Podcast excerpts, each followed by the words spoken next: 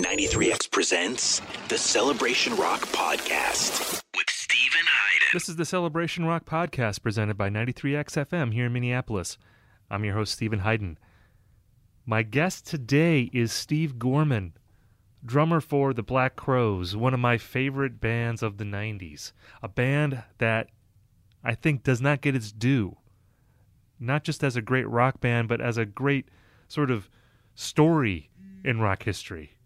you know, they really were the most rock and roll rock and roll band of their era, especially in a time in the 90s where a lot of rock and roll bands were sort of uncomfortable with the aspects of rock stardom. This was a band that sort of epitomized what rock bands are or what they're supposed to be this sort of badass gang of people that go across the country and they do drugs and they drink a lot and they play badass riffs and they're they're tough guys. you know, almost like the Wild Bunch. You know, cowboys. That kind of thing. That's what the Black Crowes were. And uh, I think they're a fascinating band and, and, and Steve is one of the core members of that band, along with the Robinson brothers, Chris and Rich. And um, I got to know Steve actually about four years ago. We met on Twitter. And I forget how this worked exactly. I think he started following me, and then I followed him back because I realized Steve Gorman, where do I know that name? And I was like, he's the drummer in the Black Crowes. And then we started DMing back and forth, and he had read some things that I had written that, and he liked them. And I said, "Well, I've liked your band since I was like 11 years old. You know, I bought Shake Your Moneymaker, the first Black Crowes record. I remember buying that at Kmart uh, with my allowance money. You know, because they were a big band. You know, they were a multi-platinum band. That first record it spawned "She Talks to Angels" and "Hard to Handle," that Otis Redding cover, and Jealous Again and Twice as Hard, all these big radio songs. Um, you know, Black Crowes were this band in the 90s that they really were a bridge band between what was happening in the 80s and what became the 90s. I mean, when we talk about 90s rock, there's this tendency to always pretend that it began with Nevermind. You know, that that's the first record of the 90s and then everything that came after that, that's what happens in that decade. But before Nevermind came out, you know, you had the situation in rock music where you where you had bands like Guns N' Roses and Motley Crue, like these enormous arena rock bands, and then you had underground rock bands, you know, replacements, uh, bands like that, Husker Du, you know, those bands that kind of came up in the '80s and then they imploded by the end of the decade. The Black Crowes were in between there. They were sort of like a bridge band between the replacements and Guns N' Roses. You know, they they weren't glammed up but they weren't like an indie band. You know, they were just this sort of straightforward rock band, um, the likes of which did not really exist at that time. Um, and then, of course, grunge comes in and totally changes mainstream rock after that. But the Black Crowes still stuck around doing their thing. They never really belonged to any kind of scene or, or group or anything. Um, it's just a fascinating story. And uh, I wanted to have Steve on to, to talk about that because this is a band that I think should be brought up more. You know, we just did this long series on Pearl Jam because they were inducted into the Rock and Roll Hall of Fame. Well, the Black Crowes were a contemporary of Pearl Jam, and they're not really a band that gets talked about in sort of the great bands of that era, when in fact I think they really are. Like their first four records in particular Shake Your Moneymaker, Southern Harmony, Musical Companion, Amorica, and Three Snakes and One Charm. Great records. Um, great records that you know I think carried the torch for Southern rock. you know when Southern rock was sort of left for dead, um, carried the torch for sort of a, a, a kind of rock band that um, didn't seem to exist anymore in 1990, and yet the Black Crowes were able to sort of take that template and revive it and make it relevant again for a new generation. Steve and I talk about that. We talk about the band. We talk about the band's history, and there's a lot of history in this band, a lot of mythology, a lot of fun stuff to get into. So I'm excited to share that conversation with you guys. But before we get to that, uh, I want to tell you about our sponsor this week. One of our sponsors this week is Harry's, and uh, if you listen to our podcast, you know that I use Harry's, uh, and I'm a big fan. The Harry story is for decades, one big razor company has relentlessly increased prices and reaped immense profits at the expense of its customers. So these two guys, Jeff and Andy, they got tired of rip- getting ripped off and they started this company, Harry's, to help hirsute men like me and possibly you to uh, get cheap razors. And the, the, way they do this is they take less profit and they sell directly over the internet. And uh, not only are these razors cheap, but they're very high quality. You know, if you're going to use these, if you're like me, you got to shave all the time. Uh, you're going to be really taking care of yourself if you use uh, these razors. Uh, to sort of implore you to try this product, uh, we're offering a free trial set here for uh, Celebration Rock listeners. And what your free trial set includes is a weighted ergonomic razor handle, five precision engineered blades with a lubricating strip and trimmer blade, a rich lathering shave gel, and a travel blade cover. Now, this is all worth about 13 bucks, but we're going to give it to you for free. All you need to do is go to harrys.com backslash rock. Again, that's harrys.com backslash rock, and you can get your free trial set. Again, that's harrys.com backslash rock. All right, so I had a great conversation with Steve. He has so many great stories. You'll hear at one point that I tried to end the conversation because we had been talking for over an hour. And then uh, he proceeded to tell this amazing story about the time that he almost beat up Liam Gallagher. and if you know anything about me, stories about drummers almost beating up Liam Gallagher, I mean, this is sort of like that is my shit. Okay, so I could not. I had to let him go, and I feel like I, I feel like this podcast could have been three hours because I know Steve has stories about basically every rock star that you ever have heard of or care about. Steve's met them, and he has a great story about it. So, anyway, here's my conversation with Steve Gorman. So, Steve, I'm really excited to have you on the podcast uh, for a lot of reasons. You know, you and I are friends, but I feel like as your friend, I don't have permission to like ask you all of the nerdy fan questions that I want to ask. Mm-hmm. So now that we have this sort of fabricated situation, a formal a po- arrangement that finally allows you to ruin our friendship. I understand exactly. Now I, you know, because now I can ask you these questions under the guise of a podcast rather than just being an annoying guy who's sending you texts all the time. Perfect. this works out great for both of us. It works out perfectly. It, and by both of us, I mean you. well, exactly. Well, you know, this is purely selfish on my on my. I, I'm not thinking of you at all here. Your reputation precedes you, Hayden. We all know what you're up to. Let me start with this. You know, uh, on, on on my podcast, you know, recently I did a seven part series about Pearl Jam because they just got inducted in, into the Rock and Roll Hall of Fame. Yes, sir. And we are at this point now where bands from the 90s are starting to get inducted and there's debates going on about who's going to get in and who's not going to get in. Mm-hmm. I know the answer to this question already, but I, I want you to answer it anyway. Do you ever think about this in terms of the Black Crowes? And if so, does it bother you that you haven't been inducted yet? Um, it does not bother me that we've not been inducted yet because I do not believe in any way, shape, or form that we ever will be and that does not bother me beyond the surface level of I, this is what bugs me about the Black Crowes. I think that we were a great band when we were when we were great. And sometimes I feel like we were our own worst enemy in making sure that people would remember that for a long time. But in terms of the Rock and Roll Hall of Fame without overthinking it, th- there's so many things that bands do and that artists do throughout their career that that that would be helpful for their case as far as who they're friends with and and just what games they play. And I, and we never did any of that. And I'm not saying that from a place of we're better than anyone. There's no moral high ground.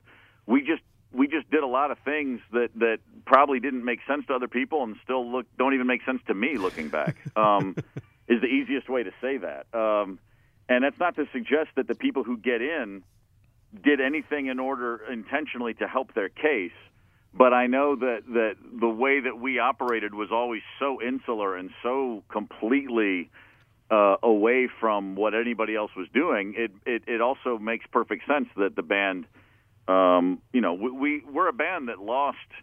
Like literally, if you go by numbers, you know, ninety percent of our uh, initial audience over the years, probably. So, those things kind of happen. And when I look at bands in the Rock and Roll Hall of Fame, I just don't see too many bands like the Black Crowes in there. I mean, right you know, we had a bunch of hits early, and then we stayed around for 20 more years, and, right? And just doing our own thing. So that doesn't add up. That's not the easy recipe for Rock and Roll Hall of Fame. Yeah, I mean, and you just touched on this. What fascinates me about the Black Crowes is that you were never part of a scene, you know, or, Right. or a narrative.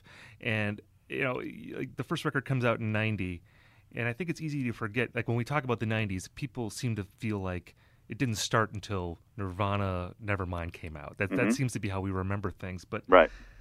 your first, re- you know, the Black Crowes' first record comes out, and like mainstream rock at that point was basically, you know, you had underground bands like all those '80s bands, the Replacements and Husker Du and all those bands, and then Right. you had Guns N' Roses and Poison and Motley Crue. There really was no middle ground. And then your record comes out, and you guys are just this sort of great, straightforward rock and roll band.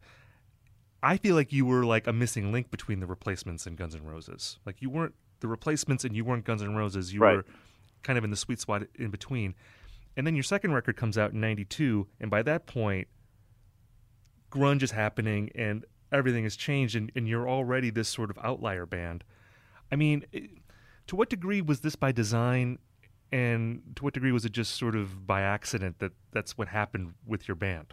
Um, by design, I mean, we definitely felt. It's funny because we did go in the space of one year from Upstart. We took all of our cues from bands like The Replacements. Like, we know that we didn't sound like that, and when we were making our first album, we were heavily immersed in in the Rolling Stones and Humble Pie and uh, you know the Faces just as much as The Replacements. I mean, we were we were going for something that was more rock and roll and not punk sounding, but the the ethos and the mindset we were we were purely like Mr. Crowe's Garden. What the band was what the band was originally called.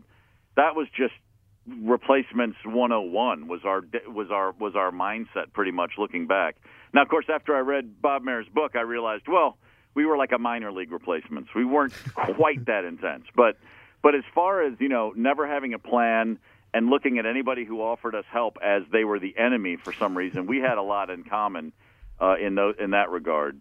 But when we were making that record, just to you know go back to the summer of '89, you know our goal. I mean, the thing we talked about was, man, if we could sell 50,000 records, which back then was very few records.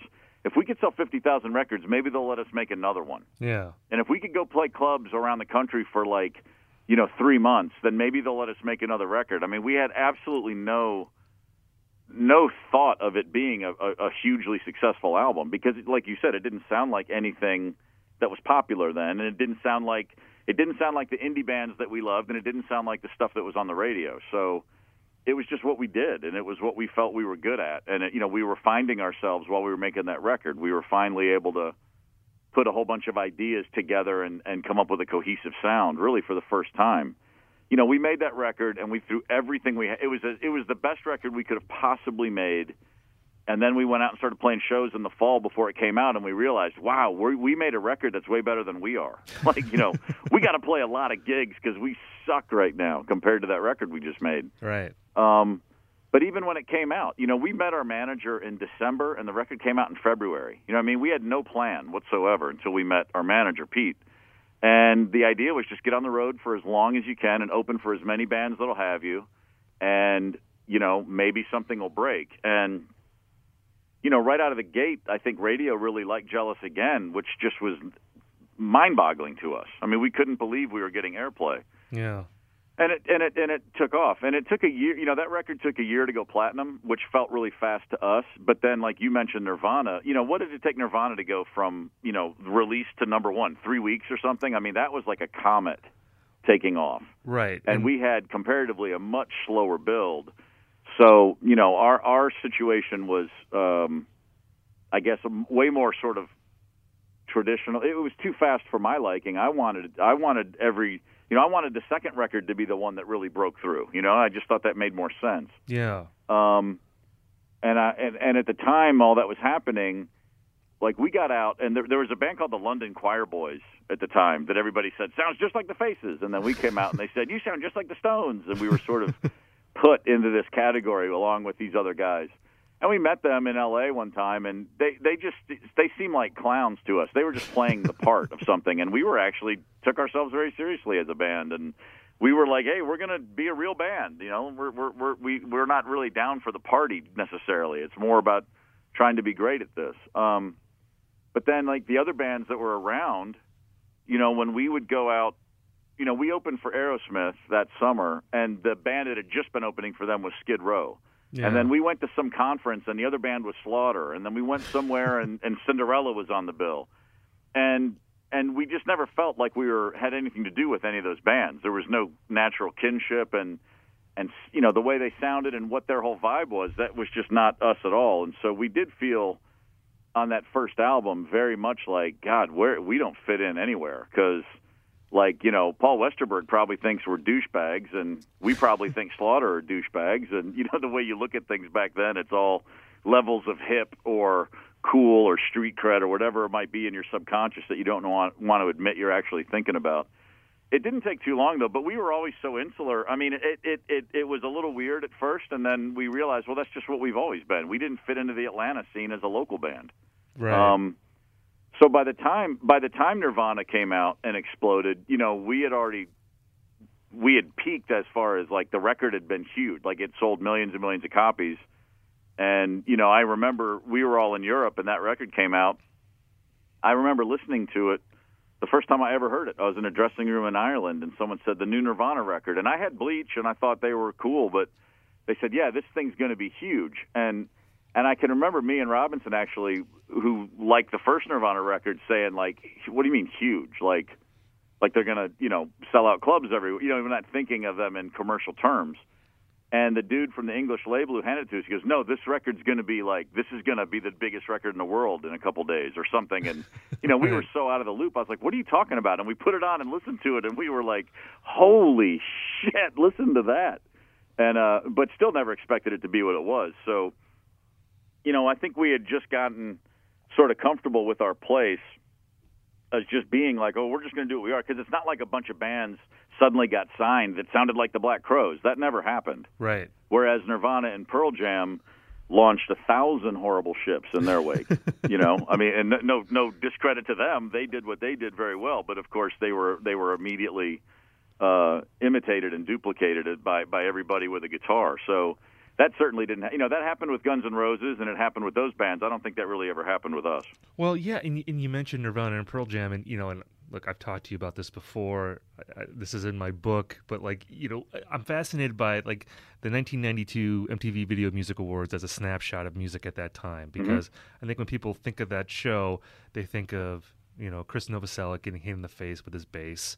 They think of you know Axl Rose and Elton John playing with like an orchestra and Right. a bunch of other weird stuff. But the Black Crowes opened that show. You guys played Remedy, and like I think your record, the Southern Harmony Musical Companion, had just come out maybe that summer. Mm-hmm. Your second record, which is I think your best record still. That's still probably my favorite Black Crowes record. Um, but you know, you kind of went from the situation with your first album where, because I, remember I bought Shake Your Moneymaker, and I and I loved it, and I loved the band. And if I wanted to read about the Black Crowes, I would I'd buy like Hit Parader or Right. something, and it'd be like you, and it'd be all the hair metal bands. Right, and it'd just be right. like this band doesn't belong.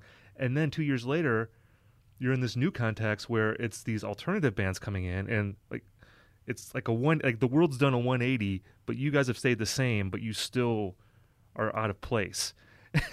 I mean, Oh, that's very that's very that's very accurate. I mean, and it was interesting too. I just now remembered this, but in '90, so our record came out in the second album came out in '92. I think it was in May, and that's the summer that Guns N' Roses and Metallica went out together, like in stadiums right, when Hetfield got burned on that big tour. right, right. and they they asked us to be the third band. They they really came at us hard. The Metallica guys did because we had done the Monsters of Rock tour in Europe in '91 with the ACDC and Metallica, and so we'd gotten to know them.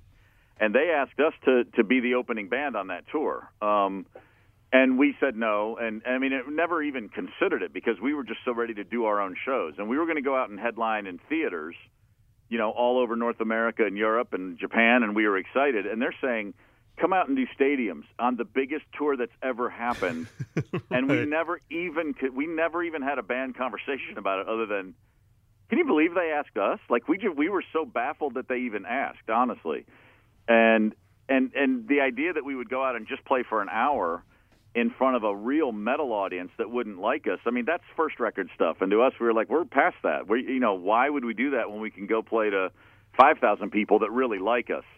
And you can look back and say, as I'm sure the record company at the time was going, "Are you fucking out of your minds?" this is stadiums all over the world with the two biggest bands that are on the planet right now. But it never. It, it, it's funny looking back. I mean, we we did a lot of really stupid shit, but a lot of the things we did. Uh, you know, you know that I look back and go, God, that was dumb. But that's not one of them because it was just we we we already did the Monsters of Rock tour in Europe in '91 and didn't fit in at all. We opened the tour and you know Pantera comes on after us and Motley Crue and then Metallica, you know, and and then we felt some common ground with ACDC, but none of the other bands. And Right. you know, it's just one of those things. Like you get to a point where you're like, we've already done that. I mean, when you have seventy thousand Danish boys screaming faster, faster, faster, faster throughout your whole set. You know, you only need to have that happen once, and you go, "Yeah, we're done with this whole metal scene." See, it's fascinating to me though, because like on the Metallica GNR bill, like you And for the record, what, what our response to that was to play "Dreams" by the Allman Brothers for 19 minutes. to the faster, faster, faster yeah, chant. ab- oh yeah, absolutely. In the middle of a set where we only get 45 minutes, half of it was a was a slow plodding Allman Brothers song that no one in Denmark had ever heard before. I, I just like the idea of you being on a bill with Metallica and GNR because you guys would have somehow been the most stable band out of those three. It'd be like the only context where you were like the most stable band. That was yeah, yeah. I never thought of it in those terms. That's true. You know, I, it, you know, it, it- forgive me. I you, you've told the story before to me, but like you know, going back to the VMAs, to me, like a perfect metaphor for what the Black Crowes were at that time was backstage at the at the VMAs. You know, mm-hmm. you have this battle going on between Axl Rose and Kurt Cobain. You know, they almost come to blows, and it's a big ego thing between like the old guard and the new guard. And your trailer is is right in between. Right. Very very true. It seems like a perfect metaphor for what the Black Crowes were at that time. Yeah, there was it was it was it was the Gunners to our left and Nirvana to our right, and and we were just so amused all day long that it was such a it was so funny. Like, and again, it speaks to how little we were paying attention to these things. Like, um, you know, we it was at Pauley Pavilion on UCLA's campus in Westwood, and so it's this really nice setting. It's a beautiful day, of course, and and I remember driving in and getting out of the car backstage and like the first thing I heard, there's like a red carpet where you can go be welcomed and everyone gets their pictures taken. And and we literally just all immediately go away from that. Like we're just like, where's our trailer? You know, we I don't we never felt like MTV people. And um but right away people like you know, Tabitha Soren or whoever was there from MTV, who we had met and we all got along with people one on one fine. You know, they were all like, ah, what do you think about this Axl and Kurt thing? And and we were all like, what are you ta- what? What are you talking about? Like seriously, we're going to stand here and have a conversation about whether two frontmen might have a fight? Like it was just so bizarre to us, and just sort of our our whole thing was so. And if it had been involving our one of, if it had been Chris in the middle of that, I would have been like, "Why are you talking about it?" It just didn't. We just were so outside of that way of thinking about things. I think, and it was sort of, and we also just had that macho thing of like, if they're talking about fighting, they're not going to fight. You know, if they fight, they fight. If they're talking about it, they're just talking about it. Like, what's the big deal? And I do remember standing at the, uh, outside the trailer and and announcing that we would take on both bands. like the Black Crowes will kick the shit out of Nirvana and Guns N' Roses at the same time. Any takers? And and and nobody thought it was funny. It was like that's how tense it was. People were like, "Oh my god, what's he trying to do?" And we're just inside our trailer laughing at the whole scene. Well, and, and you had the best comparison for this. You compared it to the to the fights in Anchorman between like the different news teams. Yeah, right, That's- right, That's what it sounds like. Um, I want to uh, backtrack a little bit, uh, just to to your personal history a little bit. Like, correct me if I'm wrong. Like, w- were you born in Michigan and raised in Kentucky? I was born in Michigan, and then as a very uh, as a as a you know when I was about two, I guess we moved. My family moved to just outside of Baltimore, and so from you know from the age of remembering anything until I was ten, I lived in Maryland, and then at ten years old in 1975, we moved to Hopkinsville, Kentucky. Right. And you started playing drums when you were a teenager. Uh, well, I, the first time I sat at a drum kit and played, I was a teenager. Yes, I was a like my senior year at high school. Well, I guess I, I well, if we're, if we're going deep dive, I sat at a drum kit in sixth grade once and was like, "Yeah, man, I could do that." And then I, and then and then about you know six years later, I did it again at another friend's house. I walked into a house and there was a drum kit there, and I sat down and tried to play it.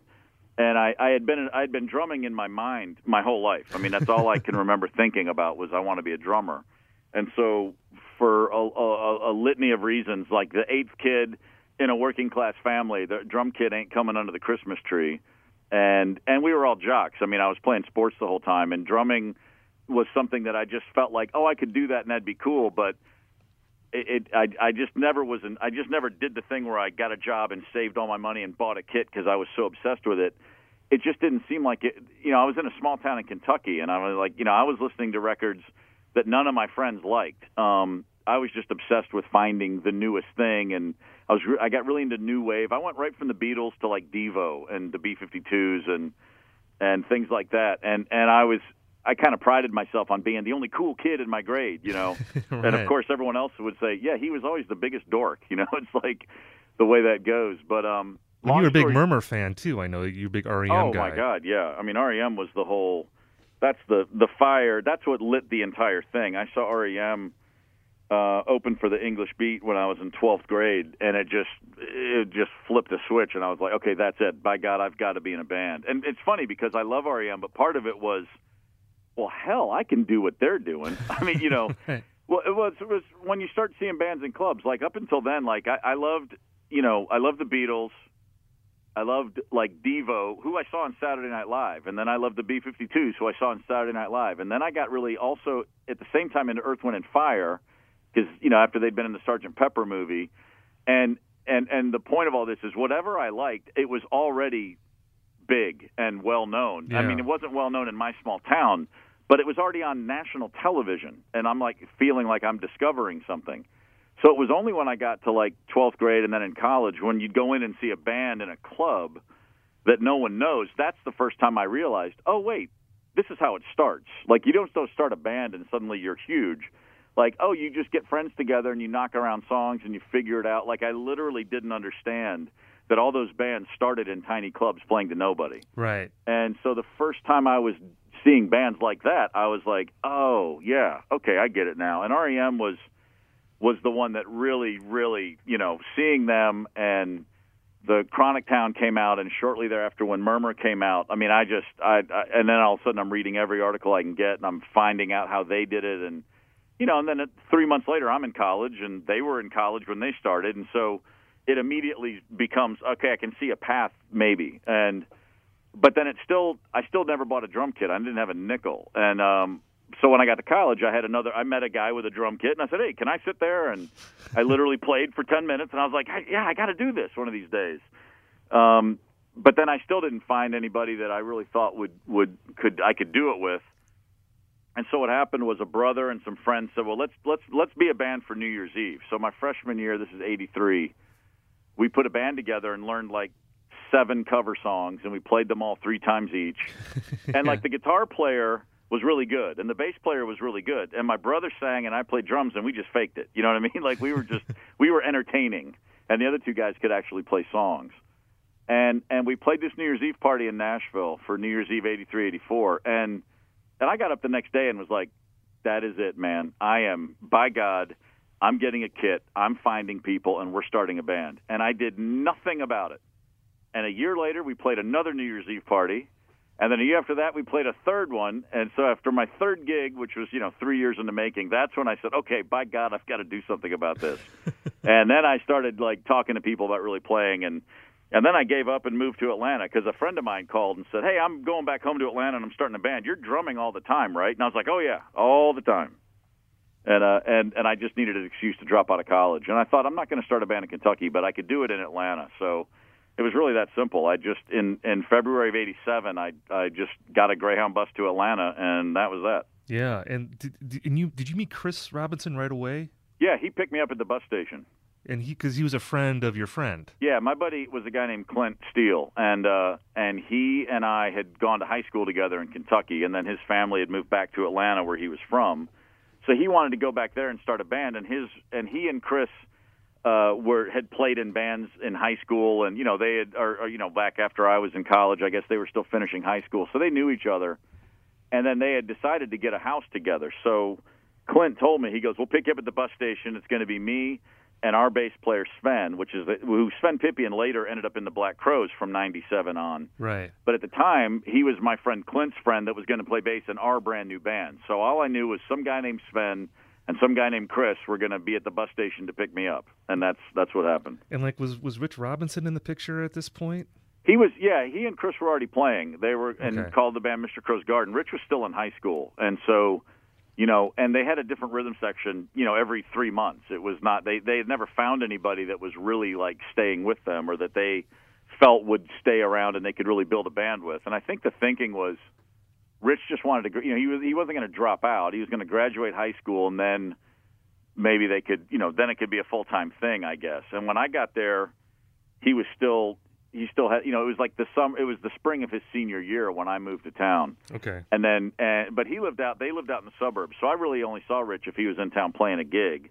But chris and i and sven and clint all moved into a house together. So you had four guys living in a house and two bands represented between those four guys. And then everybody we ever met that needed a place to crash was in that house as well. So it was a really it was a really fun flop house for just like six or eight months but back at those you know it felt like a, a decade because we were not we, were, we weren't missing a second of the day if you know what i mean Right, right. I mean, you know, look, I, I know you and Chris, your relationship has had a lot of ups and downs, and we can get into that later or not get into it. But like at this point, at that, you know, was he the same as he became, or like was it different back then when you guys were, you know, just getting to know Yeah, each if other? you're asking was he shithouse crazy in 1987, the answer is absolutely. Yeah, um, in all the best ways. I mean, we met and went out to dinner, and then the first night I was in town, we went to a party at someone's house, and and we have different senses of humor, but they click together. So like like that first night I met him, we were just killing each other like all night. Like everything I said, he thought was the funniest thing ever, and everything he did, I thought was fucking hilarious.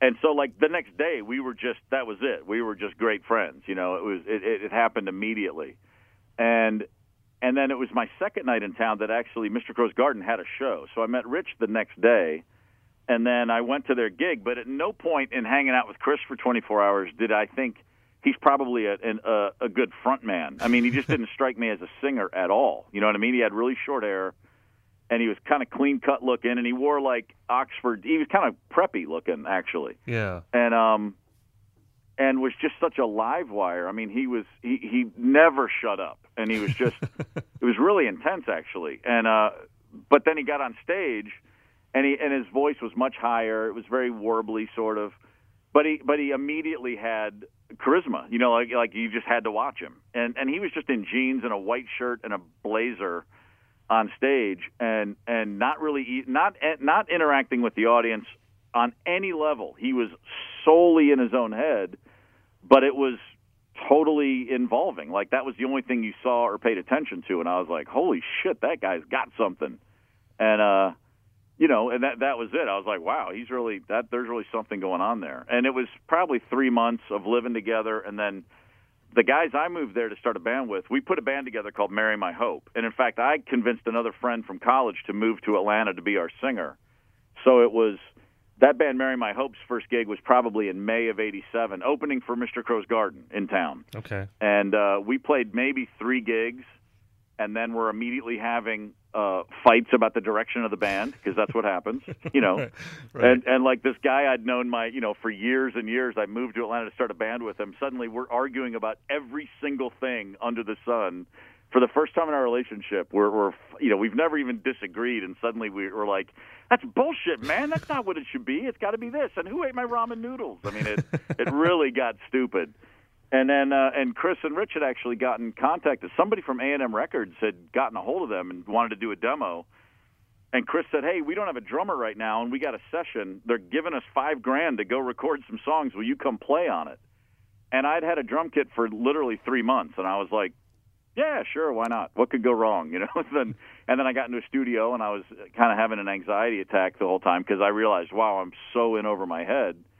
But we got through it, and we just did this session. We actually A and M Records sent Mr. Crowe's Garden to Chapel Hill, North Carolina, to go work with a guy named Steve Grombach, who'd made a Rain Parade record, and we did a few songs with him, and and I I was literally so new to all of this. I mean, I I had played three shows in my whole life, and all of a sudden I'm demoing for A and M with my friend's band, and it was really weird, and and it just felt like it was going really fast. And while we were on that trip, you know, Chris looked at me one day. He goes, "Why don't you just play with us?" And I was like, "Yeah, I think that makes sense." I mean, and it was funny because at the time, like Mr. Crowe's Garden was like the you know Chris and I we like we drank, and that was it. And then Mary My Hope, like those guys were doing drugs, and I was like, I'm more of a drinker than a drug guy. I think I'll go with Robinson. Which was, you know, looking back, of course, the the the, the inherent comedy in that mindset. The lightning crashed at that point. Exactly. so momentous. we drove back to Atlanta, and I told my band, Mary My Hope, I was like, "Hey, I'm going in Mr. Crowe's Garden," and they were like, "Oh, fuck you!" And then like the next day, they replaced me, and it was all fine. Yeah. When did Rick Rubin enter the picture for you guys? Um, he entered the picture. We so that was eighty. So by summer of eighty seven, like Mr. Crowe's Gardens, me, Chris, and Rich, and a revolving door of bass players for a while. Yeah. And we met. Uh, we didn't meet Rick until you know we had actually already been signed to his label and made our record. Who we met was George Drakoulias, the guy that signed us and the guy that produced our first two records. Came to see us play a gig in 1988 in New York City. We got our first ever gig in New York, and we were uh, we were opening for a band called the Wild Seeds from Austin, Texas. And somehow, some way, somebody offered us five hundred dollars to open for the Wild Seeds in New York.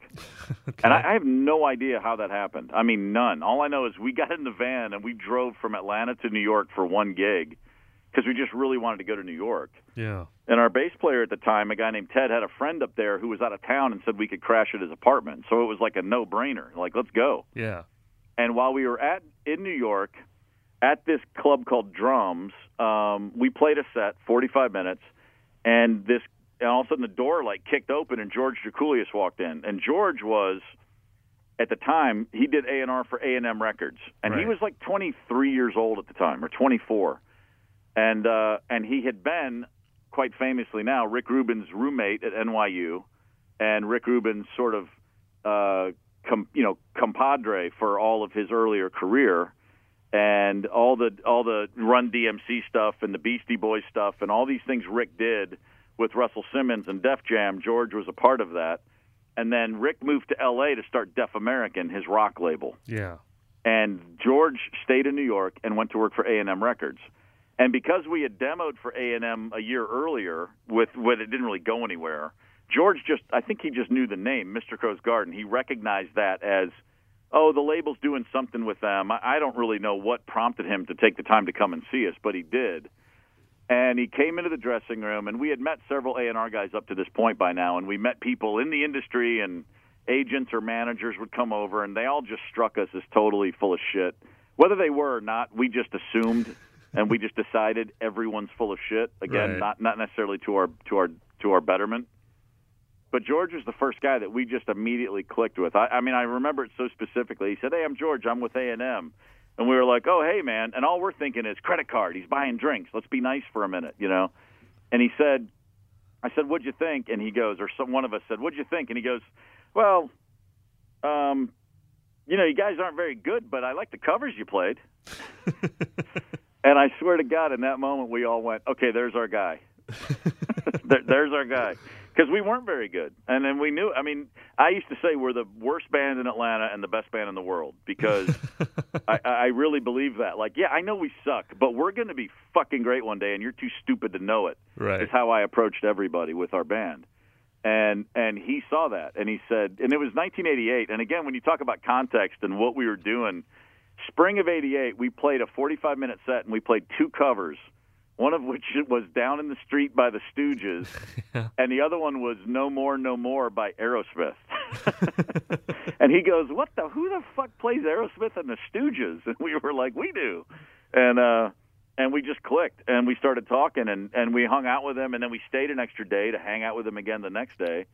And we drove back to Atlanta like you know 16 hours just going we all knew like that we've met the guy. We're going to make a record with him one day that's the only dude that that gets us and it's going to be great and you know it took about a year which felt like 10 years but in the spring of 89 he was like all right let's do this I'm, I've left A&M. He had gone to work for Rick Rubin again at Def American in Los Angeles, and he said, uh, "I think he tried to sign us to A&M, and, and he was turned down. They didn't want us." yeah. And then so when he goes, well, "I'm going to go to Def American, and we'll make a record," and that's exactly what he did. And you know, there, there's nobody that that I, I see George. I saw him last month. I still, I, I don't think I've ever seen him in the last 20 years without at some point going, "Oh, by the way, thanks for my career. I appreciate it." because that because that's entirely what he did. He gave us everything that we ever. He opened every door and probably a few more than we had earned at that point for sure.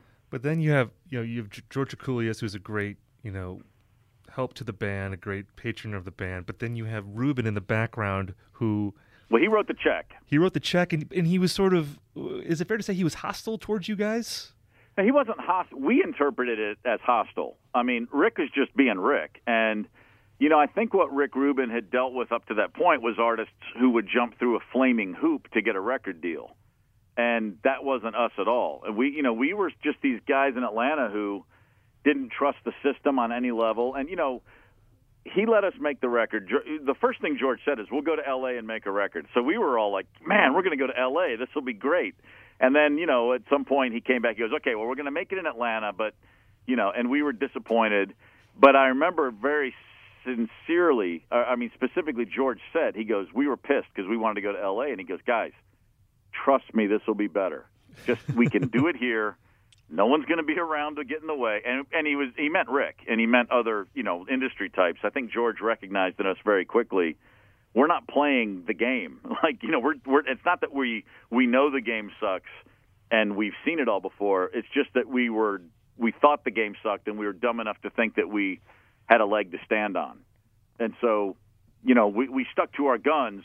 You know, sometimes ignorance is your best friend. I mean, we didn't even know what we were opposing. We were just opposing whatever was brought our way. Well, like, didn't Rick want you to wear overalls and call yourselves? Yeah, so that that was later. So we okay. made the record in the summer of '89, and then Chris went to L.A. to finish the vocals and for for it to be mixed. So the band we we cut the record in Atlanta, and then Chris and George went to L.A. for a couple weeks or a week, and Chris came home having finished his vocals, and we, and, you know, of course, we're all just like, "What happened? What was, you know, what's it like out there?" You know, it was like he had come back from Mars, as far as we knew.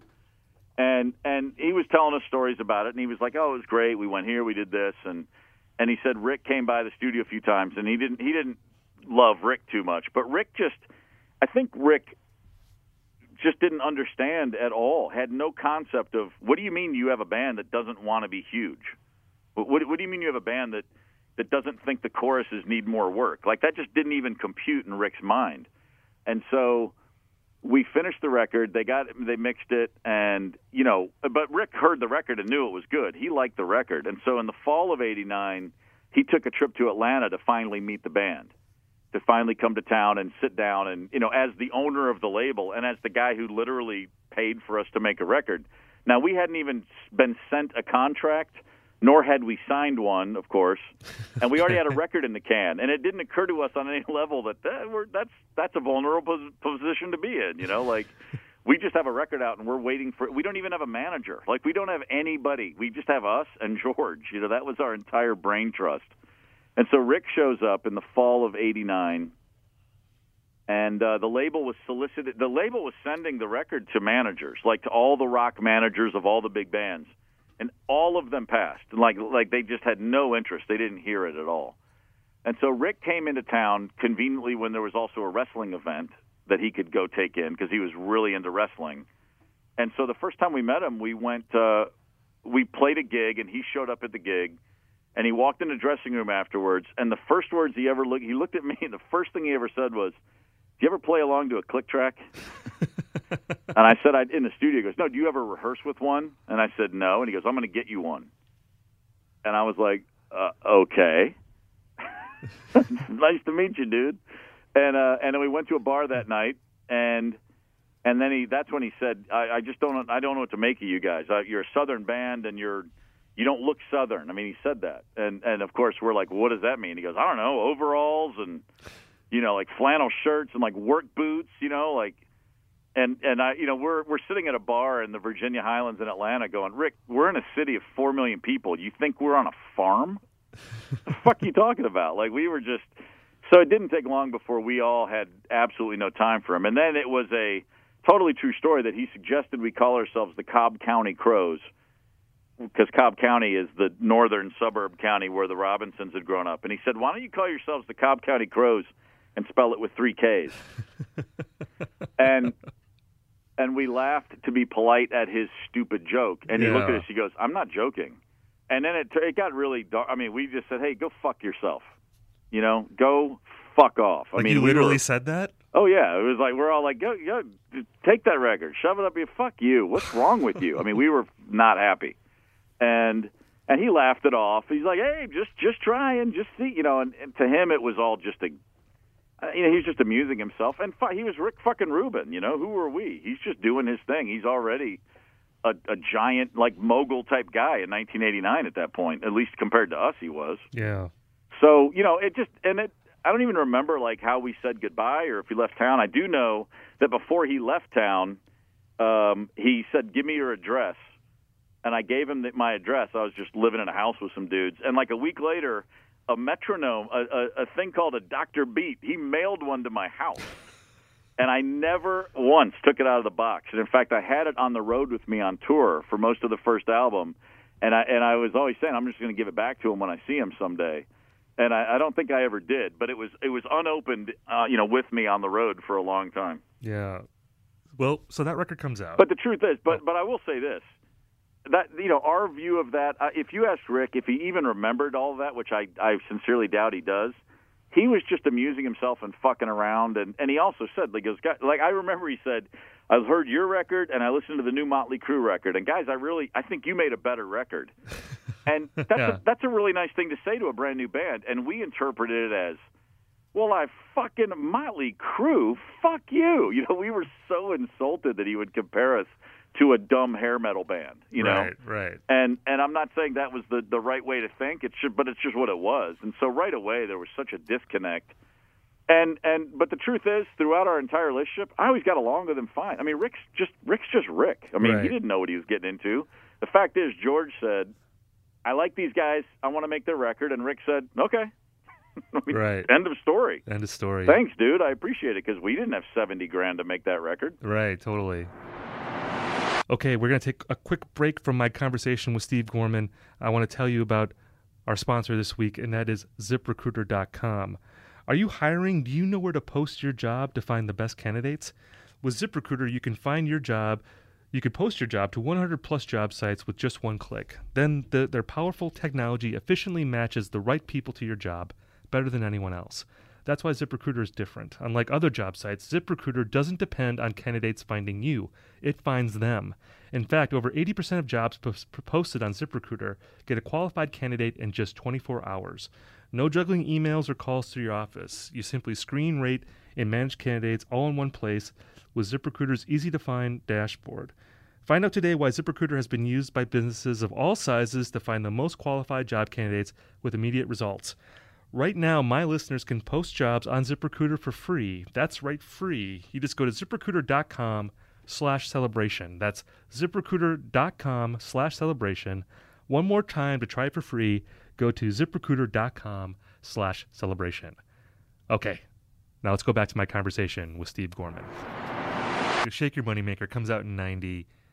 Yeah. It's uh, you know, it's uh, hard to handle is a big song. Mm-hmm. She talks to angels is a big song. I think that record sells like five million copies domestic or something. So that's a Right. huge record. Yeah. Second record comes out in '92. You guys record it quickly. I think you recorded in a week or so. Southern Harmony Musical Companion. That record debuts at number one. That's a big record. Yeah. Is that around the time that like the rock and roll sort of lifestyle starts to take hold in the band? I mean, because you were, you're this scrappy band up until then, but Yeah, now the you're this. second tour, if by if by you know just just nonstop drugs and drinking, you know, we were the first record felt like you know we hit the road and we had something to prove, and we were getting paid to drink beer, you know, and then by the time the second record came out, we felt.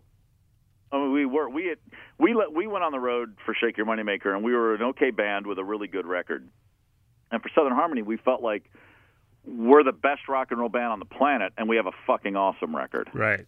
and and I would to this day still agree with those two sentiments. I think in 1992 there was no band you could go to and say they were better or did what they were trying to do more effectively than we did. We were exactly in our you know we were playing to all of our strengths in 92 and 93 and Right. not in a way that you only can for a certain point in your in your life before you get bored.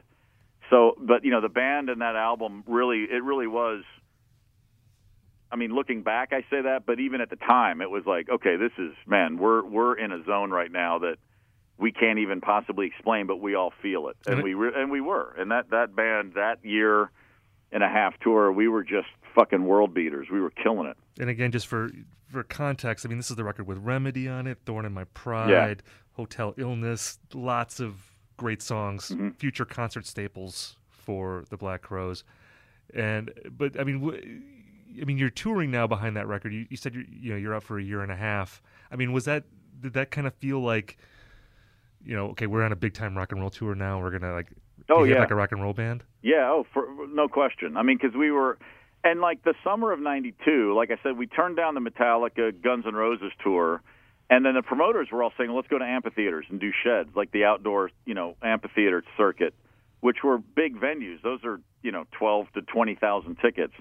And I, I guess everybody felt we could do those, but we we said no. We're doing theaters. Like we would much rather, you know, we opened that tour in Minneapolis Oh. in, of the U.S. in August of or July of '92. Was that like First Avenue? No, it was a theater, a big theater, like Okay. a three or four thousand seat place, and we did like three nights. Like we would rather do three nights at four thousand tickets a night than one twelve thousand night. To, to, you know, one shed and sell ten thousand tickets. Right. Um, now our business manager was looking at us and going, guys, there's a thing called costs and expenses, and if you play one night and sell that many tickets as opposed to three, you all make a lot more money. And we, but we didn't care. We were like, no, man, theaters are the best place to see rock bands. You know, sheds can be cool, but they kind of suck. And you know, we just wanted to do it very controlled. And you know, you watch bands go up too fast and then they get, then they fall. You know, and we were like, no, we haven't even really headlined theaters very much. Let's let's knock these out of the park. And and the thinking was, well, if Southern Harmony sells five million records, we have to go to arenas. But but it's but we did even and again, it, despite how big Shake Your Moneymaker was, even in '92, we were like, this record's not going to be huge. There's just no way. You know, like look at the industry. And then and then again, it was on the heels. You know, Nirvana had already come and just completely raised. You know, flat scorched earth. You know, Nirvana land is when Southern Harmony came out. So we didn't expect it to be bigger than Shake Your Moneymaker. Um, so you know, we just wanted to keep it under control. But by the spring of '93, we did have certain markets like the venue would just be an indoor. It was eight or nine thousand tickets. But then in Europe, the Southern Harmony was bigger internationally than Shake Your Moneymaker. Like in in North America, the first record was the big one. Southern Harmony did a lot better in Europe, and so we were headlining festivals in Europe in '93, which that was like the biggest commercial.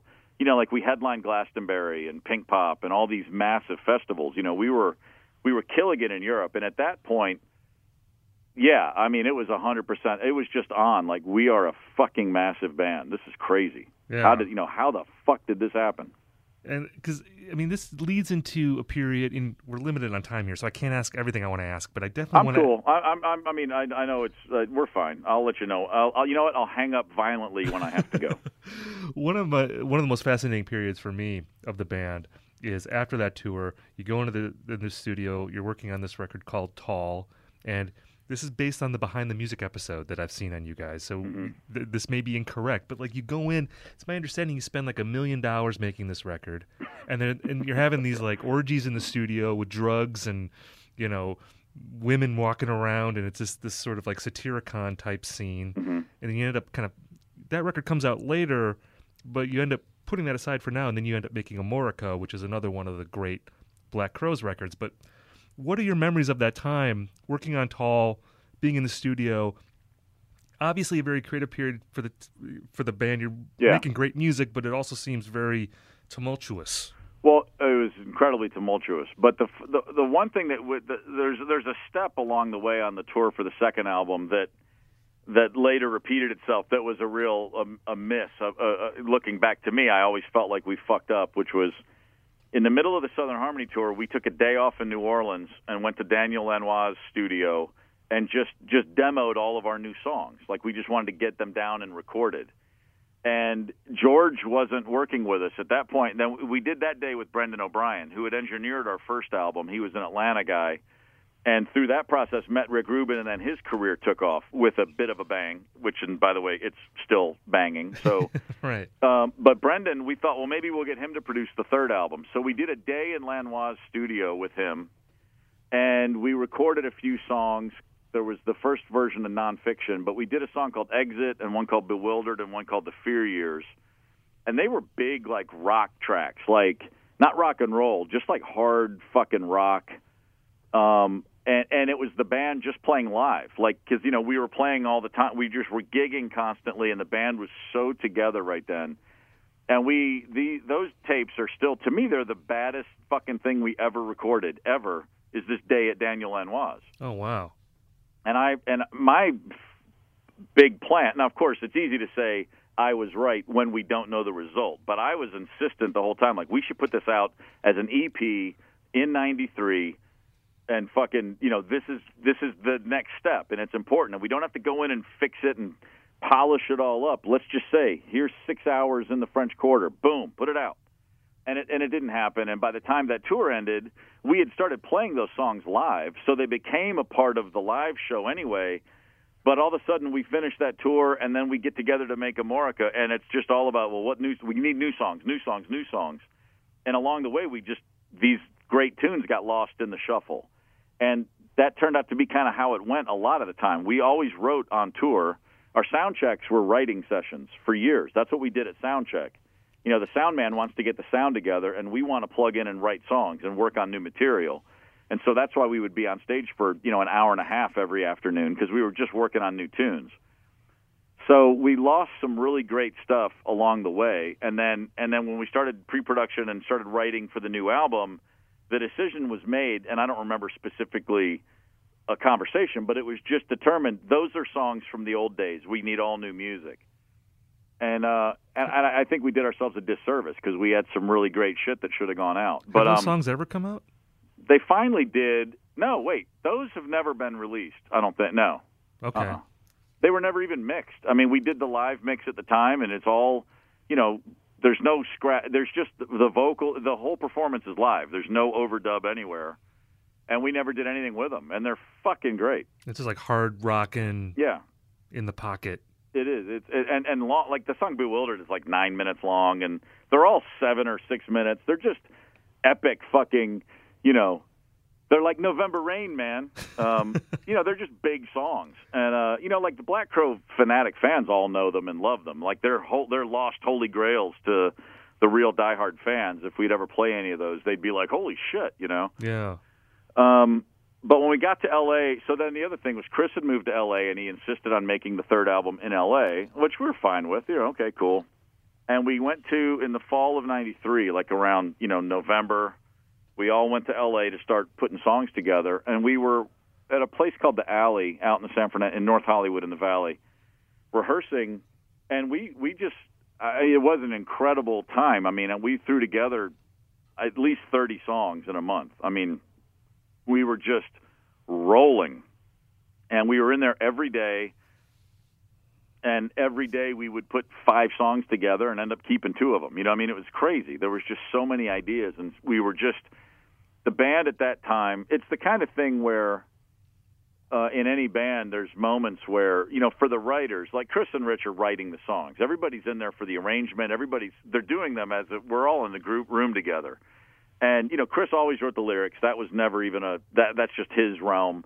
You know, Rich is playing riffs, and Chris is going, "I like that. Do this. Put that there." And then Rich goes, "Well, I thought this way." And you know, they're over in the they're they're arguing through the process the whole time, but everybody's playing on those things and uh, this isn't a, a comment about songwriting credit by any stretch. Those guys always wrote the songs. But when you have a band that's just so completely in each other's pockets all the time and, and is playing as much as we were, the speed that we could we would figure out real fast if something was going to work or if it wasn't. Like we were just so phenomenally efficient. Looking back, I'm like blown away by what we were all able to accomplish, like in in in, in certain bursts of time like that. I mean, it, it, it was a very special thing that we, of course, took for granted because why wouldn't we? This is how we roll. Yeah. Um, so we wrote all these songs, and then in January, I guess, maybe it's a little. I guess in December, we actually started tracking this record at Conway, which was in Hollywood, and and then went home for Christmas. Everybody came back in January. The big Northridge earthquake hit, knocked everybody out of the studio for a few days while they've repaired damage. Uh, came back at the end of January and said, "Okay, you know, we finished this album." And and the whole time we were making that album, there there there wasn't it wasn't like um the the Satyricon orgy craziness that was all later. This making the making the record that was eventually called Tall. It was just you know we started we started at 8 p.m. and we left at 6 a.m. every day for a month, you know, or whatever it was, and it was just a lot of a, a lot of drinking, which was normal. To, to say we were drinking is like saying we were there. That's just what you did. Right. But there was a, a ton of cocaine at the time, um, which and I I tried it a few times. It never worked for me, but there was a lot of it going on in the room at all times, and you know we were not doing ourselves any credit. The, the strength of that band was we could plug in and play. Yeah. And we were suddenly trying to make a fucking Steely Dan record or something. And it was like the more we played, the the less life. You know, it was just it was just slowly sucking life out of everything we did. It's it's how I looked at it. And so we all went home and had these rough mixes and I, I didn't like the record tall. I you know, the songs are good. I it just didn't there was no vibe. The visceral you know, like I said, working to our strengths was something we had gotten really good at, and suddenly we're trying to do things that we can do, but it's not our strong suit. You know, like right. It, it, when I say Steely Dan record, I mean like that's the shit we were listening to, and you know, reference points. What about this? And I'm going, you know, we're a fucking great basketball team. Why are we trying to play rugby? You know, or whatever you want to, what the analogy is. It just didn't feel like we were being us. Right. Yeah, because like Southern Harmony was like a was like a live record basically. You're, you're just knocking it out. Yeah, we did. Yeah, those tracks were fast. That was Yeah. like a, a long weekend of basic tracks and then a few days of overdubs. I mean, it was real quick. So tall, you're just sort of laboring it to death, and at some point you decide. Well, we all went home, and you know, we tell ourselves it's great, and then we go home, and everyone's away from each other for a few weeks listening, and um, I don't, I, I don't remember the the exact who called who and who said what, but all of a sudden it was like, we got to go make another record. This thing's just stale. You know, it's not what we need to do right now. And we need to get a different. You know, we were producing that one ourselves, which means Chris was producing, and then Rich would go in and say, "No, take off what Chris did and put this here." And you know, they were they were both anti-producing each other, is what they were doing. And so then we we decided we needed to make a record with somebody else, which was which was a good decision. And then we ended up going up. So in the spring of '94, we said, "Fuck that," and we go to Sound City in the Valley with Jack uh, Puig, and we start over. And a lot of the songs we kept, but we just needed them to be in a different space, in a different headspace, in a different room, and everything about it. And so that's where we cut Amorica. And while we were in the studio at Sound City, we shot what we were gonna, what we thought would be a promotional video, like an EPK thing, and we had a giant costume party, and everybody just ate a bunch of mushrooms, and we just filmed us jamming in a room full of freaks. Right. And uh, another one of those things that I don't think ever really saw the light of day, but people knew about it and were like, "Whoa, what's going on there?" But there, there's a sense that that's how the album was recorded, which is entirely not true. The album was recorded with a bunch of beanbag chairs and lava lamps and weed and some mushrooms and some cocaine and a lot of beer. And then when we filmed part of it, we added a whole bunch of freaks in costumes. I love that that was your EPK. That you're like, "Oh, this is going to be our press release. Again, not not really uh, not really fitting in with any so-called scene at the time. It was a Right. little, we were always a little out there. So I, I want to flash forward here many years to, to 2013. Like this was around the time that I met you, Mm-hmm. and uh, I remember because that was the last Black Crowes tour, and I, I saw a couple shows on that tour, and Right. I, I saw you backstage a little bit, and I remember seeing the band on that tour and thinking, "Wow, they're so good." You know, and obviously there'd been a couple hiatuses before that in 2001, mm-hmm. and then there was it got back in the mid 2000s, and then it seemed like there was another one, but it seemed like okay, they're at a point now where they can tour, and then maybe take some time off and tour again. I just assumed that there'd be like a period of stability now because you clearly had an audience that loved you, and you Right. could go play shows, Yeah. sell tickets, and then that Well, tour you- ends and and the band implodes, and now it Right. seems like it's for sure done. Yep. Like like what happened? Um, well, in twenty, well, what happened was at the end of 2010, um, it just it seemed like it had completely run its course. You know, I, my version of events, and everybody has their own view. Chris didn't want to be in in a band anymore where he didn't make every single decision. Now he al- he always made a lot of the decisions. I mean, I, I think he had a real desire to just be, you know, the sole, you know, mind. What uh, he he just wanted everything to be what he wanted, And when the band got back together in 05, there was this sense of we kind of blew it the first time. We we we really we had a great run, but then it all f- sort of fell apart, and we all got sick of each other, and we don't know how to communicate, and and we don't want to grow up, or whatever the reasons were that the band stopped in 2001. Um, and it's easy to say I just want to do my own thing, but there's always more to it. And he and he and his brother you know, from the day I met them, they fought. It's not like they just got famous and suddenly went different ways. They were never on the same page. Yeah. Beyond the fact they had the same last name, and so they figured, well, we have to do this together, I guess. But you know, it's not like that was anything new that happened with fame and fortune. It was always there, and it just runs its course. I mean, when you got a bunch of people in their mid thirties, it's just like fucking enough already. Like, why why are you fighting over the same shit? and it does impact. And they would always go, "This is our business. Don't worry about it." It it infiltrates every element of the band's existence when two people are fighting every single day about every little thing. Right. And and you end up with everybody walking around on eggshells because you're just so you just are you just don't have time for it. It's exhausting for everybody. And so when the band ended in 2001, it was kind of there. 05 there was a sense of well fuck well, let's do it right this time like everybody's grown up a little bit Everybody's experienced life outside the Black Crowes It's probably not as cool as it could be. And there was a real sense of let's go back and not repeat mistakes. And by the summer of 06, it was apparent we were just in the same hamster wheel. I mean, in a lot of ways. And some people, you know, people just don't change unless they truly decide to change. And so the band was – it felt very much like it always had, which is God, we're really good, and it's a real pain in the ass to be here. Um, right, and right. those two or three hours a night, you know, when the when the show isn't good, it becomes impossible to be here. So at least the, I think everybody had that sense of, well, if the show sucks, then I'm just going to have to jump off a fucking bridge because the rest of this day is miserable around these people. Like, yeah. you know, and I can point fingers, and people point fingers at me. I mean, it's like everyone's got their perspective, and the whole thing was just tense and difficult and angry and and and just not you know it, just, it was never fun it was just never isn't this fucking great we're in a great band and people love us and uh, that was just like not allowed in that band which is unfortunate you know it's stupid that it could never evolve to that place where there was genuine appreciation for for what we had done and for the fact that we'd found an audience i mean there was lip service given to that but it never went too deep beyond that i don't think Right. so by 2010, it just ran aground again, and it was. And then Chris had put a band together, and he was really insistent. I'm doing my own thing. That's it. And so, and we said we got to take a few years off because we went from 2005 through 10, made three records, and toured the whole time. We just killed ourselves again.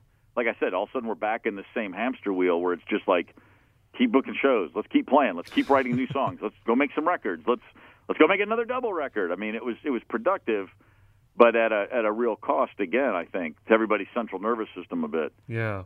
So I saw it's funny because I saw Chris's band in 2012 here in Nashville, and he was so happy on stage. He was just smiling, and and he walked off stage and he said something about I was thinking about you know, do you want to tour next year? And I went, why? What are you talking about? like, you're happy. Like, what? I don't even know who you are. And he goes, no, but let's. And we just started talking, and then you know it turned out. So we decided let's tour for 2013. And that tour, in talking about setting it up, there was definitely a look ahead to 2015, just for one reason. 2015 was is 25 years since Shake Your Moneymaker, Right. And 2013 was sort of a dry, we we approached it with it's kind of a test tour. Like we know we can go out and play shows, and we can all go, you know, so we can sell tickets, and everybody can make a living this year, and that's all awesome, and let's take advantage of that. Why wouldn't we? But the thinking was also, let's go see if we really want to keep doing this. Let's see if we can get along, and let's see if we can come up with some new tunes, and let's just let everyone step back a little bit and try to just appreciate it and get some distance and not make everything so precious. And you know, that was sort of the mindset going into it, which is let's go do this and, and see if we can get somewhere positive from it. And it started off that way very much so. And the first, you know, we started in March rehearsing, and the first day of rehearsals, there was no fights between the brothers. I think they'd been threatening each other with emails every day leading up to it that I'll kill you. And then they walked in and they just buried the hatchet. And it was like, hey, finally. Yeah. And we rehearsed and we went to England for a week and came back and started the tour here. And I think we did like 110 or 120 shows that year. And it was not until the very, very end of the year that it seemed like, oh, wait, this is going off the rails again. I think everybody made a decision to just keep their bullshit to themselves and go play shows and let's try to enjoy this. And and it was also the first tour I think we did where we said, okay, let's play Hard to Handle and Remedy and Jealous Again and Wiser Time, like all the songs that everybody knows and soul singing. Like we said, we got to play them every night. Like there are a lot of fans who don't care to hear B sides from 1997. like the, right. let let's give everybody what they want. Like let's go out and be smart and play all the songs everybody knows, and that still leaves at least two thirds of the set so we can go jerk off on ourselves all we want. You know, like we found this pretty decent balance of those things. And so the tour was a huge success, and the promoters loved it, and it made it seem like everybody was happy. So the setup for 2015 was was was inherent. Like, okay, great, and we had a, we we spent a lot of that year planning, which we'd never done. Like, we were having conversations, totally unprompted by Pete, our manager, about, hey, in 15 we could do this and we could do that we could we just need if we you know we had a few song ideas and we were like well let's just put like we don't need to make an album let's just release an ep of four new songs and if we want to make it an album then slap on a bunch of b-sides we never released i mean we don't have to pretend it's we're not going to go do southern harmony again or or amorica again let's just put out some new tunes and just give people something new but we can tour and it can be an anniversary tour and we kind of summed this whole thing up with 2015 25 years, not not a Shake Your Moneymaker celebration, but 25 years of the Black Crowes celebration, and probably a farewell tour. But if not, then we can do. Eh, you know, the idea was what you said, which is every couple of years we can get together and go out for the summer and go play music. And, yeah. And there's no pressure to release new records and keep up with anything. And that was where our heads were for the whole year until the very end. And um, you know, about two months before that tour ended, the brothers, uh, their dad passed away, Stan Robinson, and that brought them very, very close together, like like to a, at a level that none of us had ever seen or even imagined possible. And within a month or so of his passing, it seemed like, uh, along with that, went all of Chris's notion that he needed to stay around his brother anymore, mm. or or the Black Crowes for that matter. Yeah. And so by the time the tour ended, it was very obvious. Like, oh, we just this thing just went away again. Wow, that's weird. It was so good for about eight months. Um, but then we got home at the end of 2013, and and then it was still time in the spring of 14. The idea, you know, the conversations. well, are we doing next year or not? Because if we are, you know, our manager Pete's like, hey guys, if we're going to go out in 15, we have to commit now because I got to start putting holds on venues and like you know strategy and planning to do it you know, in, in the most efficient manner. Give me a, give me as much lead time as you can, so I'm not chasing my tail, you know, six months from now trying to get a tour together. And and at that point, so it was early in 2014. Chris wrote an email to Rich and and with all these new terms for what it would take for him to stay in the band. Um, and Rich put out a press release like a year later, issued a statement explaining what had happened and I believe Chris has denied that that's what happened, but that is exactly what happened. He emailed and demanded uh, the lion's share of all profits moving forward, or he wouldn't be in the band anymore. And he was going to take away your stake in the band, right? Yeah, he's taken my stake. He wanted me out of the band because, uh, I, I, for who knows what reason. I mean, he was. I don't think he was a fan of the fact that I got a radio show going. Yeah, wasn't he? Was there something because because like your show's on Fox Sports and he conflated that with Fox News or something? Well, he said that's the one thing he said to me. It was funny. I got picked up by Fox Sports Radio like right. in January or December of thirteen. I the guy says, "Do you want to go five days a week?" And I was like, you know, I went from like zero to a hundred. I had a little local show on a tiny station, and suddenly I'm like, I got an offer to be syndicated in like 180 stations, and I sent the. They put a press release together, and I sent it to Pete and Rich and Chris and Pete and Rich immediately were like, "Holy shit, congratulations!" and I got nothing back from Chris, and I was like, "Yeah, I figured." Well, and like, and just so people, know, there's uh, there's no connection between Fox Sports and and Fox News. They're two. No, and in fact, Fox Sports Radio isn't even a part of Fox Sports. Fox Sports Radio, right. it's Premiere Radio. It's an entirely separate company. So, and I think most people know that. but but but well, but, I wouldn't care if it. Regardless, right, right, right. Sports talk show where I have a lot of musicians come on. Exactly. Um, but the but whatever the reason was, and and Chris would certainly give you his version of all these events, and probably you know thinks it all made sense to him. Um, the one time he ever mentioned it to we we did a couple of private events in January of 14. We did like a couple of, you know, corporate gigs. And I showed up for the first one was in Vegas And I walked into the room. I've landed, and I go right to the place we're playing in this casino, and and it was funny because like everybody jumps up and like, dude, that's amazing, congratulations! Like everybody in in the room, and the, and he just looked at me, and goes, "What are you gonna have Bill O'Reilly on your fucking show?" and I said, "I hope so. He's huge." now, for the record, I would never in a billion years have fucking Bill O'Reilly on a Right. show that I was on. But the point was, don't fuck yourself. Get over it. Right. I mean, Um, and then we did a few of those gigs, and then the last one we played was in Boston in February, I think.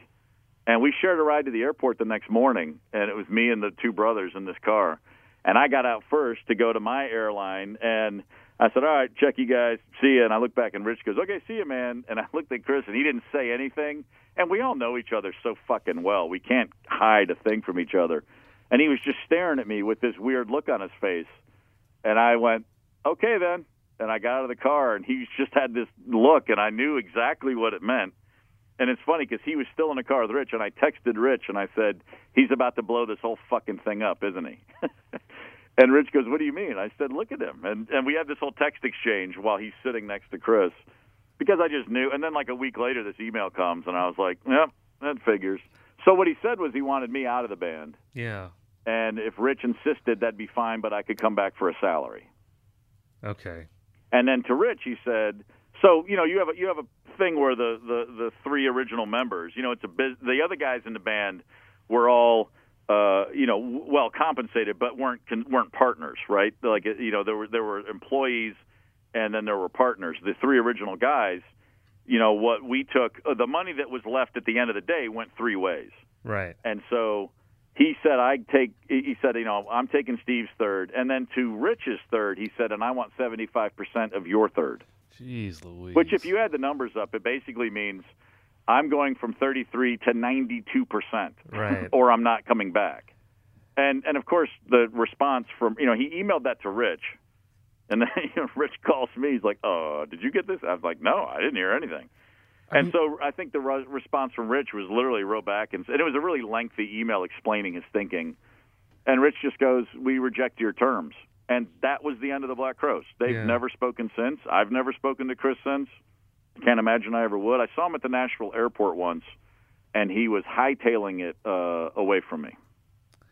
I mean, from what I know about you, I know you're not like a backward looking person. Like you've got a lot of stuff going on in your life now. Like this conversation notwithstanding, I Right. normally you don't talk about this kind of stuff, but like, I mean, do you miss the Black Crowes? I mean, what is your degree of regret about how it eh, how My- it ended? This is uh, it's funny. I mean, a lot of people say that. Here, this is as as I- I can't be more honest, and and I you know I try to. I spend a lot of time with certain conversations. You try to buffer things because it can sound harsh or whatever. And a lot of the things I say on Twitter or on my radio show, I, I say a lot of things where I'm just speaking as myself, as if I know the person I'm talking to, and it can come across as really bitter or harsh. And the reality is, I'm not bitter at all. I think the Black Crowes overachieved for fucking ever. Yeah, There was no reason on earth that those people should have had that run. I mean, we just don't. We're not up- made of that stuff. You know, I mean, we're too self-destructive, and especially all together. There were tremendous strengths, and there were tremendous weaknesses within that band, and the band never learned how to ignore the weaknesses and focus on its strengths. It never did that, except for it never did that intentionally. It happened occasionally, and I think it's real obvious when it happened. You know what I mean? And the rest of the time, it was a real battle. So, in- the the whole grand scheme of things, I just think it was fucking great. I mean, it was a really good band. When the band sucked, it was still a good band, and when the band was good, it was a great band. So I'm thrilled with that. yeah, I do my regret, and and by the way, the stuff about Chris and saying all that. Look, like you said earlier, we've had huge ups and downs. I mean, he and I have had conversations in the past for hours, uh, and and and I walk out of a room connected as a blood brother, and the next day he's trying to. He's telling me to go fuck myself, or vice versa. Right, That's right. life in a band and life with a friend, and you know we had been roommates, and then we're all these different. We're all the, we played all very different roles in each other's lives the way you do in 30 years. right. So I, I don't like when I say that stuff about he wanted me out of the band. I, I it's I don't care. It's like it because a it wouldn't have happened, and that's just how he felt the day that email was written. I Right. mean, he would not sit here today and tell you Steve sucks. He's no good at drumming. Like there was a line about something about my drumming in that email, and I'm like, I don't even. It doesn't. It's water off a duck's back. It's you know when when someone talks as much as he does, you start filtering the shit out pretty quick, you know. Right. So I don't say those things in a way of, "Oh my God, it ripped my guts out." It's just what it was. It's Right. that. It's that simple. It's the truth. Therefore, I don't really have a problem telling you that. Right. My only true regret, I don't miss the Black Crowes on any level. I don't miss being in that band at all because when it was fun, it was not really that fun. You know what I mean? Like a good day in the Black Crowes was just a day that wasn't a bad day. That's that's that's really how I see it. Like yeah. we had great moments and real highs and good, ex- you know, high five, and then within five minutes the mood would turn again. It was just, it's just the nature of those people all together. So I don't miss that on any level. I've had, you know, I, I mean, I'm, I'm, I've got another band that I play in that's not nearly as busy as the Black Crowes ever were, and I love that music and I love those people. I have a, a radio show, and I also have a family, and I have a, you know, I've got all these things in my life that are awesome. So I, so the idea of the Black Crowes play. Like if you said to me, "You guys are going back on the road," I mean, I, I couldn't do. I, the last thing I would ever want to do. I mean, literally, I say that because it's just it's good and it's over and it should be over. Yeah. The one regret is we should have done that last tour because the mindset of that tour was to say thank you to everybody, and the idea was after all this time, what's wrong with going out and doing a final tour to say thanks and here's this was everybody's gold watch sort of thing. Like the band wasn't going to fun- those guys didn't want to write songs together anymore, or Chris did not want to write songs with his brother anymore. hmm So there wasn't a future for the Black Crowes in that way. It was just there was an opportunity to go out and and commit to an idea and play shows, and when it was over, shake hands and say, "Hey, fucking man, we did it. We we we went out and look at all we accomplished, and go have a great life. God bless you." Yeah. And and and I wish we had done that. I really wish we had that.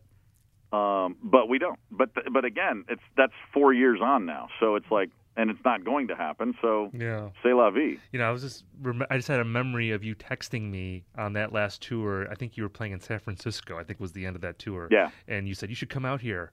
And it just occurred to me you're probably signaling me that hey, I think I, I, have a feeling I was. this might be the last time you Yeah. can see us.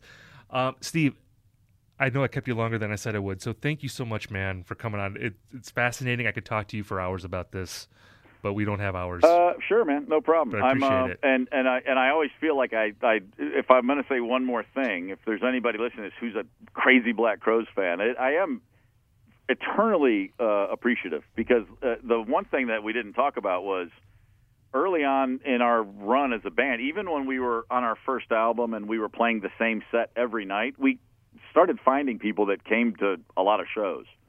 And and it, it was it's never been lost on me that that's kind of the whole that's what made us happen is that people really dug the music and loved it. And I and I I have conversations with people often enough where they talk about like I said if I'm talking about the band in a good or bad way, it's just the same as anybody else talking about their uh, you know their job or their or their old rela- it's like I, Right. the Black Crowes to me is it's the greatest job I ever had. It's the worst job I ever had. It's my worst high school girlfriend. it's my wife now. It's my children. I mean, it's like literally every experience I've ever had is was through that filter. So it's not like I can ever. I don't separate those things. It's all totally cool. It was great. It was fucking awesome. It should have ended differently, but then again, that's kind of how most bands go. right. right. You know what I mean? I, I don't. I don't feel the need to issue a blanket statement, but I want to because I do. I, I am sensitive to the fact that that we all say things about the band, and it's like it hurts people's feelings sometimes. They don't want to, you know, they don't want to hear you say what you really think. Right. And I, I'm I'm just past the point of not saying what I think, but I also understand and appreciate the fact that it that means a whole lot to a lot of people. Right. And to me, that was it's part of what makes you guys so interesting to me. So like I kind of like this. I mean, I, I I'm sad that you had to go through this, but like as a story, Oh, no, it's it's fascinating to me because it's you know it's just like uh, you know I think of you as like the American Oasis or that or Oasis is the British Black Crows. Like Mhm. it's the same sort of thing where it's great music.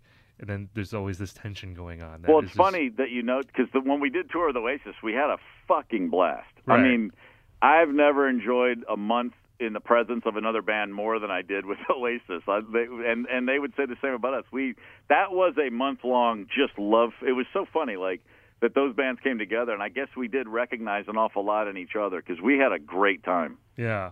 I mean, no no pressure, no anything. It was just fun, and and of course Noel Gallagher the greatest interview in rock history. He's like that all the time. So I'm just endlessly laughing my ass off if I'm around him. Yeah, and I love that these two combative bands came together and they loved each other. Oh yeah, it's like fuck you. It's like fuck you to every other band, but like oh we're yeah. together. Oh yeah, you we're brothers. That's how it had to be. and, and there's the when we we played Glastonbury in 90 we headlined Glastonbury in 93 and then in 95 we went back and we were second on the bill to this new English band Oasis. And we were like wait a minute, we headlined two years ago. Who the fuck is Oasis? You know, like what is this? And by the time the summer showed up and we were there, they were, you know, it was Oasis. They were massive. Yeah. But I remember we were playing our set, and I looked over on the side of the stage and I saw Noel. I was like, that's one of those Oasis guys. You know, like wonder what he's thinking. You know, like what the fuck. You know, because of course you got to kind of act cool and you you know, it's the Anchorman fight all over again. You know, what's the weatherman doing here? You know, from Channel Two, and so, and then we walked off stage, and then they were off in their area, and then they went up on their stage for their set, and I go up and I'm watching them play, and I'm thinking to myself. Yeah, yeah, that's okay. I mean, I hear it, but they didn't, they didn't, they didn't blow me away as like great musicians, and they weren't like grooving at all. It was, it was the place was going fucking crazy, and and and, I, and Liam's whole thing, I had to admit, I was like, God, that dude, holy shit! The way he's just standing there glaring at the audience, and I was like, what the fuck is that guy? It was it was great. I mean, I saw it and I appreciated it, but I was also I was pissed that we weren't headlining, probably. but I heard, I heard Liam say. You know, thanks for coming out, and I'm not going to try the, the the Manc accent, but he said, you know, I'm it's nice to get that silly southern shit out of the way so you can hear some real music. Oh. And I went right back. This is what I did. And by the way, I'm wearing a three-piece red sharkskin suit at the time, and and motorcycle boots. And I'm six three already, so I look like a giant weirdo. Anyway, looking back, I go to my dressing room and I grab a bottle of Jack Daniels, and I walk over to their dressing room and I sit down and start to drink, and I'm waiting for them and I'm literally waiting to beat the shit out of Liam Gallagher. and the more I sit, and I'm just sipping that, I'm listening to their set, and it's like a trailer backstage. And no one tried to stop me from going in. No one's doing. I just walked in and I sat down. I'm eating some of their chips. I'm just like I'm fucking killing these people. And I was already obviously juiced when this whole episode started. and so my tour manager comes in he's like, "Hey, you know, we got to make that ferry to get across the channel. We've got to go soon." And I said, "No, no, I'll fly tomorrow." He's like, "What are you talking about?" I said, "I, I got to kill this kid." and I'm dead. And this is the funniest thing. Like, I was totally serious. Like, I, I I look back and I just laugh at myself, but I was dead serious. I was like, "I'm going to beat." The singer of Oasis in his own dressing room to teach him and everyone else on earth a lesson. like, like that made sense to me at the time. So obviously, I wasn't a little drunk. I, I was really drunk. Yeah. and I, and so I'm just continuing to drink, and I'm waiting, and I'm waiting, and I'm waiting, and then finally, like even Robinson comes in, he's like, "Dude, we got to go. Come on, beat him up later." You know, it's one of those. And it's one of the few times where I'm literally the one. Of course, the one time I want to really start shit, no one's with me, and I'm like. And so I kicked over a table and broke a. I did whatever I did, and I left, and I was fucking furious the whole time. And then, you know, the next day I just have a hangover and well, well, fuck, I probably shouldn't have done that. So that's 1995. 2001, we're, they we do the tour with Oasis, and we had met them briefly a couple times. much, You know, like in '99 or 2000. I guess Noel had come to a few gigs, so we had met him. And we get to we're we're in LA at the Greek Theater. It's like the second or third night of the Oasis tour, and after the gig, we're all hanging. It's our first sort of communal hang where we're all telling stories and somebody said, "Hey, did you guys know Steve almost killed you at Glastonbury?" And they're like, "What?" and so I told them that story, and of course they had no idea that any of that had happened. And during while I was waiting on them, a couple of their crew guys had walked into their, you know, they just run in to go get more water or whatever. And I said, "Get the fuck out of here!" And they're like, uh, "I think you're in the wrong place, mate." And I'm like, "You're in the wrong place." You know, like I was not having it. You know, so but it had obviously never gotten back to the band. So this is now six years later, and I tell Noel that story and of course, he's just laughing so hard. and I'm like, yeah, it's funny now. He goes, no, here's the funny thing. He goes, there's no fucking way Liam ever said that. And I said, I heard him. He goes, I promise you, I promise you that motherfucker had never even heard of the Black Crowes in 1995. he goes, and there's no way in hell he would have slagged you off. He goes, we watched your set and we were like, holy fucking shit, that band's amazing. He goes, I we all have talked about it, you know, like and and so so we're laughing about it. And then Liam comes in and Noel goes, Hey, when did you first hear the Black Crowes? He goes, Glastonbury in '95, you know. And he goes, "What'd you think?" He goes, "Oh, fucking top, man. You guys were amazing." and I said, "Did you fucking slag us off from the stage?" And he looks at me and goes, "What?" No. and I was like, "Okay, never mind. I'm over it. beef, beef buried here. Thank you, gentlemen." Oh, that's beautiful. Thank you for telling that story. You've you've made my day by telling that. Those are good. Those were heady times. Yeah, man. Steve, thank you so much, man. It's always a pleasure. Always a pleasure, brother. All right, man. Take care. See you. All right, that was Steve Gorman, my friend, a fabulous drummer, member of the Black Crowes. That was a fun conversation. I, I don't know if you could tell, I was smiling ear to ear during the entire conversation. Like, Steve's a great storyteller. Uh, he's had a great career. I, I love hearing him talk. I just want to hear him go off. You know, there's nobody like him, man. I love Steve so much. Um, guys, thank you so much for listening uh, to this week's episode. And again, I want to remind you uh, about our sponsors. Of course, we have ZipRecruiter.